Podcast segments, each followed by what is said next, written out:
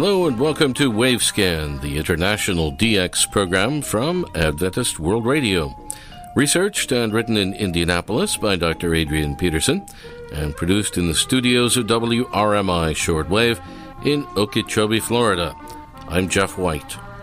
This is edition NWS 595 for release on Sunday, July 19th, 2020. In Wavescan today, the story of the Japanese sea monster, a tribute to a shortwave legend in the United States, and our Bangladesh DX report.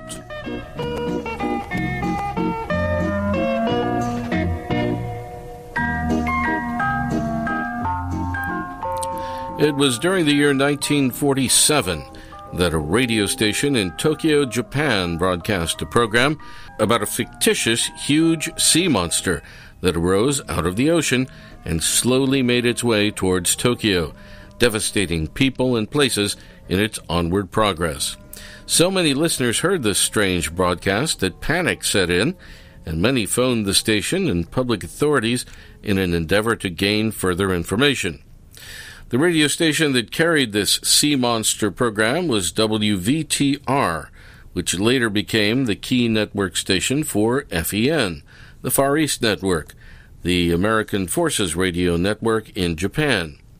The studios for WVTR, FEN, AFRS were on the third floor in the same building as the Japanese medium wave station JOAK at 22 Com Ukisai Waicho, Chiyodaku in Tokyo. The main transmitter for JOAK WVTR at that time was located out of town on Atago Hill, and it radiated 50 kilowatts on 590 kilohertz. In addition to the JOAK WVTR medium wave transmitter, the Sea Monster programming was also relayed on shortwave via the NHK 5 kilowatt transmitters located at Yamata and Nazaki. However, this program was not on relay to other AFRS stations in Japan that were subsequently incorporated into the WVTR FEN AFRS network. Ray Robinson explains now what happened. Thanks, Jeff.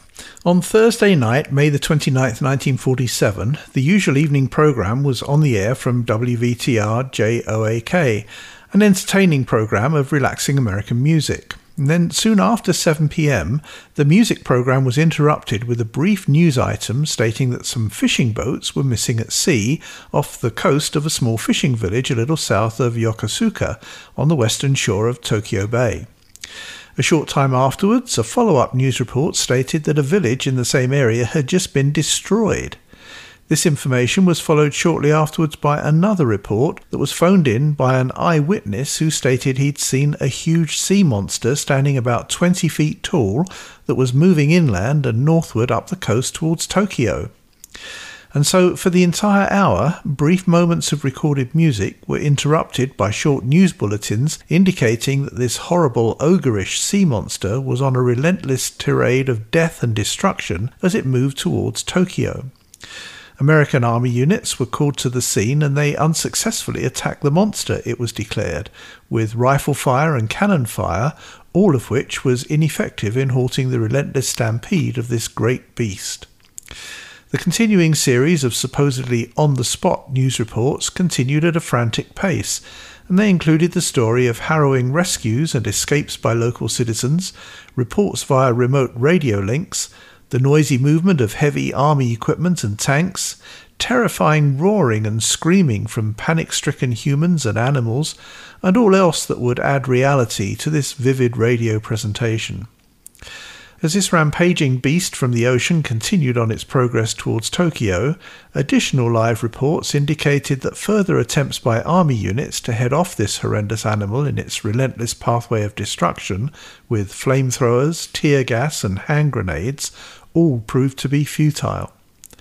Additional news reports indicated that the sea monster had derailed a railway train and destroyed tall buildings, and that it was proceeding towards Tokyo along the main highway running from Yokohama. Throughout the capital city regional area, listeners began a real panic. They were urged to seek safety, to barricade themselves inside their homes and strong buildings, and as a result, they tried phoning friends and families and authorities. A senior army officer left a formal dinner party, loaded up three trucks of personnel, and drove off to escape the approaching carnage. American military police were put on alert, and Japanese police were ordered to stand by in readiness to fight the monster.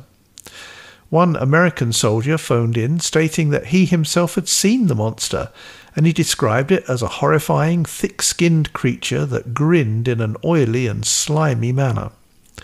Finally, as this giant mythical monster was nearing Tokyo, one of the announcers at AFRS WVTR, Corporal James Carnahan from Chicago, announced that he'd go out and meet this vicious monster from the sea. And he did so, and the great beast turned and then it addressed all of the listeners in English, and it congratulated WVTR AFRTS FEN on the occasion of its fifth anniversary. So many listeners attempted to phone wherever they needed to that it tied up the radio station's phone system, and another report states that the overused and overheated telephone exchange in Tokyo simply blew up. Next day, English language newspapers in Japan and in the United States and elsewhere printed brief reports about the radio program that presented the story of the mythical Japanese sea monster and its attack on Tokyo. It was subsequently discovered that the American Army authorities were not amused with the radio prank about the Japanese sea monster, as an aftermath, it was stated that the commander of the Eighth Army, General Eichelberger, was on vacation in the area of the advancing mythical monster, and that he also was not amused. In addition, General Douglas MacArthur likewise heard the dramatic radio broadcast, and behind the scenes he attended to the aftermath of this mythical situation. Soon afterwards, four of the top staff at WVTR Tokyo were transferred elsewhere. All four were from California. Dr. Wilson W. Cook, Corporal Arthur Bartik, and Private Arthur Thompson were each from Los Angeles, and Private Pierre Myers from Hollywood. Three of these men were reappointed to the FEN network stations in South Korea. Interestingly, since the mid 1800s, a legend of a sea monster has begun to grow in the mythical concepts of Japanese society. That older Japanese sea monster was called Amabie, which no doubt is what also led to the development of the first Godzilla film in 1954 and the massive movie, video game, comic book, and TV show franchise which followed. Back to you, Jeff. Thank you, Ray Robinson at KVOH in Los Angeles. Sad news to report from our affiliate WDEL Radio. I'm Alan Loudell, and now you are Del Aware. Alan Loudell was the voice for Delaware. He was an anchor at the station for the past 15 years. He also founded the Suburban High School Radio Network. Our thoughts are with his family and his colleagues. On July 7th, I received a message from our friend Tracy Wood in the Washington, D.C. area with the sad and surprising news of the passing of well known Delaware DXer Alan Loudell. I met Alan back in the 1970s when we both worked as journalists at public radio stations in the Midwestern U.S. state of Illinois. It just so happened that we were both shortwave listeners and DXers, and our friendship has continued for all of those decades since then. In the meantime, Alan had an illustrious career as a radio news broadcaster in the northeastern state of Delaware for more than 30 years. I last met Alan at the Shortwave Listeners Winterfest in February of last year. Our mutual friend Thomas Witherspoon published an item in his swling.com blog shortly after the news that Alan had passed away, and I want to read a bit from it now. Thomas writes, Tuesday, July 7th, many of us in the shortwave and DXing community learned about the unexpected passing of our good friend and veteran radio reporter Alan Loudell. I got to know Alan via the Winter SWL Fest community. Alan attended every year and was well known for being not only wonderfully good natured, the sort of guy who was liked by everyone, but also one of the most knowledgeable DXers on the planet. As a mutual friend recently noted, his knowledge of the domestic and international broadcasting scene was very nearly encyclopedic. Thomas continues, It was among my favorite things to do at the fest to page through albums of QSL cards with Alan that he and other fest attendees like Dan Robinson brought to share. Alan's eyes would light up as he turned each page. Not only did he know each card and each broadcaster, but if you asked, he could take you on a deeper dive into the nuanced history of each station. As our mutual friend Tracy Wood put it, Alan was a giant. Radio was his life. And thankfully, he shared his passion with us. Alan thankfully exploited his deep knowledge of shortwave news broadcasts to fill his Rolodex with hundreds of worldwide contacts for call out interviews. Whether it was a Jerusalem Post writer or a radio news person at Deutsche Welle, Alan gave his audience a true global perspective during his days at WILM and WDEL. On July 7th, WDEL broadcast the following news bulletin about Alan's death. Live from Delaware's News Center, you're listening to Delaware's Afternoon News. Here's Chris Carl. Good afternoon. We have sunshine, 86 degrees in Wilmington at 5.03. And some sad news to report this afternoon. Longtime newsman Alan Loudell has died at the age of 64. Here's Alan Loudell. Here from Delaware's trusted source for news, 1017 FM 1150 AM WDEL and WDEL.com. Good afternoon, Delaware. Alan started broadcasting in Wilmington at WILM in 1987, joining us here at WDEL in 2005 hosting morning and afternoon magazine style programming during his time here as anchor and host before his departure earlier this year. In all, Alan's award winning career spanned 50 years. He survived by his wife Barbara, son Michael, and daughter Allison. He was a true Delaware treasure, something we kept uh, kept hearing throughout the day as prominent political figures have remembered Alan. Here's WDEL's Amy Cherry. Every year, Alan Loudell looked forward to going to Senator Tom Carper's Toys for Tots holiday gathering. It was the only day of the year I can ever remember him asking to leave work early. And he would just enjoy it. He's a very special man. And I think that describes Alan Loudell to a T. Governor John Carney described Alan as the ultimate interviewer. And he was just a really interesting guy and a real gentleman, I think. And, and I enjoyed being with him. I enjoyed being on his show, even when a question was one of those kind of questions intended to kind of force you to, to be uh, maybe where you want to be in terms of, of an answer. He did it in a way with uh, a certain amount of respect. And Carper may have said it best. We could use a lot more like him in the news business these days. Amy Cherry, WDEL, Delaware's News Radio. And we invite you to look at the picture gallery we've put together of Alan during his time here at WDEL. You can also leave comments in the comment section if you wish. It's available right now at WDEL.com. Over the past week, I dug through my recordings of the 2019 Winter SWL Fest, and I found the following snippet of the Canadian International DX Club's SWL Trivia Quiz. Alan was one of the contestants, squaring off against the Fest's co organizer, Richard Cuff. Here's CIDX's Sheldon Harvey quizzing Alan and Richard. All right, so next we move on to this should be an interesting matchup from our favorite all news radio station in Delaware, hmm. Alan Loudell. And one of our two fest meisters, Richard Cuff. Oh. Okay, question number one for Alan. Beginning in 1960, this service began transmitting its own programs via shortwave. It initially leased shortwave transmitters from France, Switzerland, Italy, and the United States. In 1963, transmissions were relayed through other international broadcasters in other parts of the world. What broadcasting organization was this? I'm not sure, but uh, I'm going to say Radio Monte Carlo. Incorrect. Richard, attempt to steal? ICRC. Incorrect. Okay, question number two for Alan. Since 2003, this international broadcaster has been known as Radio Taiwan International. From 1949 until 1998, the station went by this name. Voice and of Free re- China. Sorry? Voice of Free China. Jumps all over it, and he is correct. Voice of Free China. I was about to finish the question before I was so rudely interrupted that it broadcast its programming relayed it through WYFR in Okeechobee. Okay, so we have the third question for Alan. This is one of the transmitter site questions. What shortwave station do you associate with the town of Vandiver, Alabama?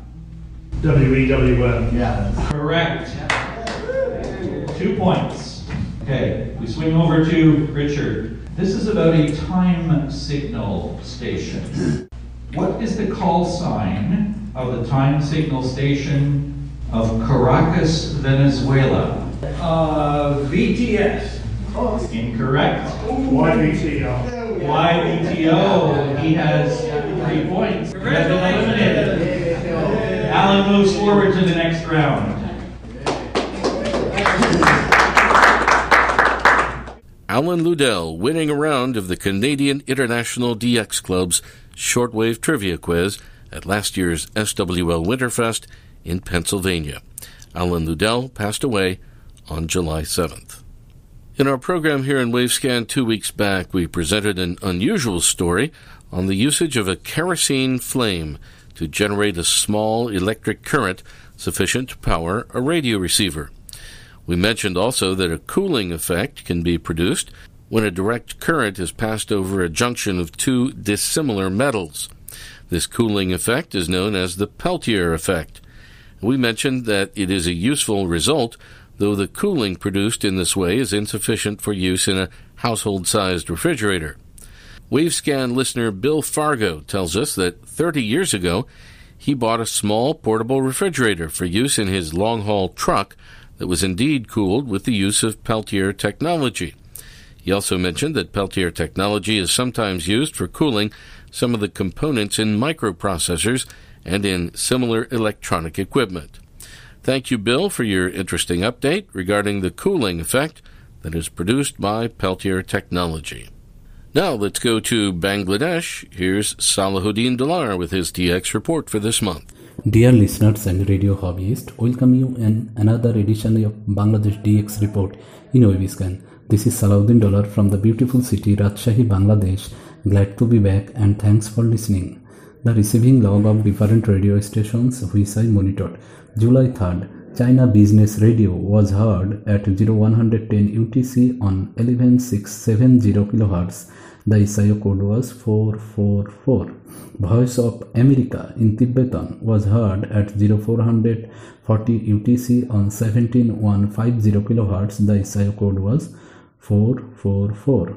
Radio Taiwan International in Vietnamese was heard at 1415 UTC on 9625 kHz. The SIO code was 333. July 4th, Trans World Radio India in English was heard at 1430 UTC on 11590 kHz. The SIO code was 333. Our friend Mr. Pradeep Chandra Kundu from Tripura, India has monitored few stations. Here is the details. July 4th, Myanmar radio in Burmese was heard at 1012 UTC on 5915 kHz. The SIO code was 454. FEBC Radio International in Vietnamese was heard at 1100 UTC on 9795 kHz. The SIO code was 343.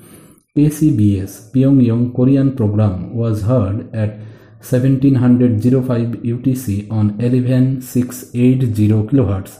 The SIO code was 444.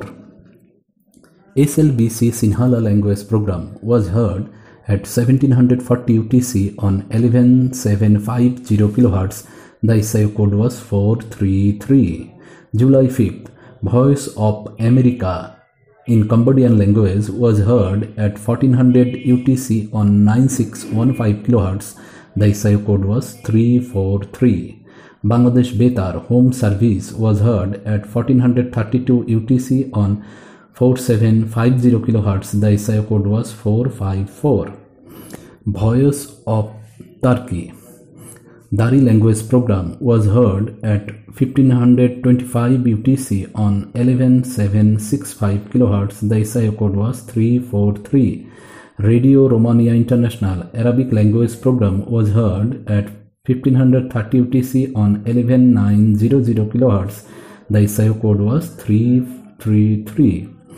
Voice of Vietnam Spanish language program was heard at 1800 UTC on 9730 kHz, the SIO code was 444.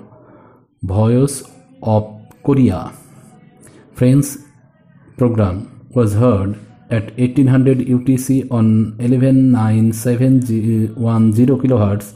The SI code was 444. July 7th, Voice of Mongolia in English language program was heard at 1545 UTC on 12015 kHz. The SI code was 242. July 8, KBS World Radio in Spanish was heard at 1815 UTC on 9740 kHz. The SI code was 343. Trans World Radio Africa in Kunama language was heard at 1820 UTC on 9940 kHz. The SIO code was 444. Transworld Radio India in Punjabi language was heard at 1455 UTC on 12160 kHz. The SIO code was 343. Bangladesh DX team will issue a QS, EQSL card for the correct reception report of this segment. Please send your reception report to the following email address dxbangla at the rate gmail.com dxbangla at the rate gmail.com okay i will come with more dx news in the next edition. Till then take care. Salahuddin dollar rajshahi bangladesh. Thank you, Salahuddin. Finally, let me mention a reception report that we received recently from Cyril McDonald. He is in Nackawic, Canada. He says, Greetings from Nackawic, Canada. Uh, that's in the province of New Brunswick, by the way. He says, I'm very happy to report that I managed to receive your DX radio program AWR Wavescan via WRMI on my shortwave radio. I would like to send you this reception report of the signal I heard. And he heard us uh, at 2200 UTC on 9955 kilohertz from Okeechobee using his Grundig Satellite 2400 SL with a 1 meter indoor whip antenna from his location at Nackawic, New Brunswick, Canada. The SINPO rating was 22121, a poor signal with lots of atmospheric noise and propagation. And Cyril says, I usually listen to Wavescan via WRMI on 15770 kHz because the signal is stronger, but I thought I'd send in this reception report of the signal on 9955 kHz instead. Well, let me explain to you, Cyril, that the reason the signal was poor is because 9955 kilohertz is actually beamed south from Florida to the Caribbean and South America, whereas 15770 kilohertz is beamed up your way and then across the Atlantic into Europe. So it pretty much goes right over uh, New Brunswick. So uh, I suggest you stick with 15770, okay?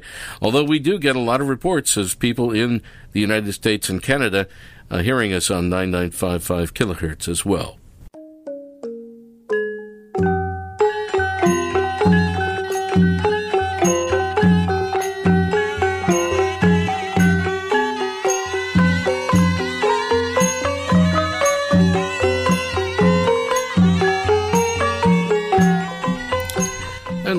Wavescan today with music from Cambodia.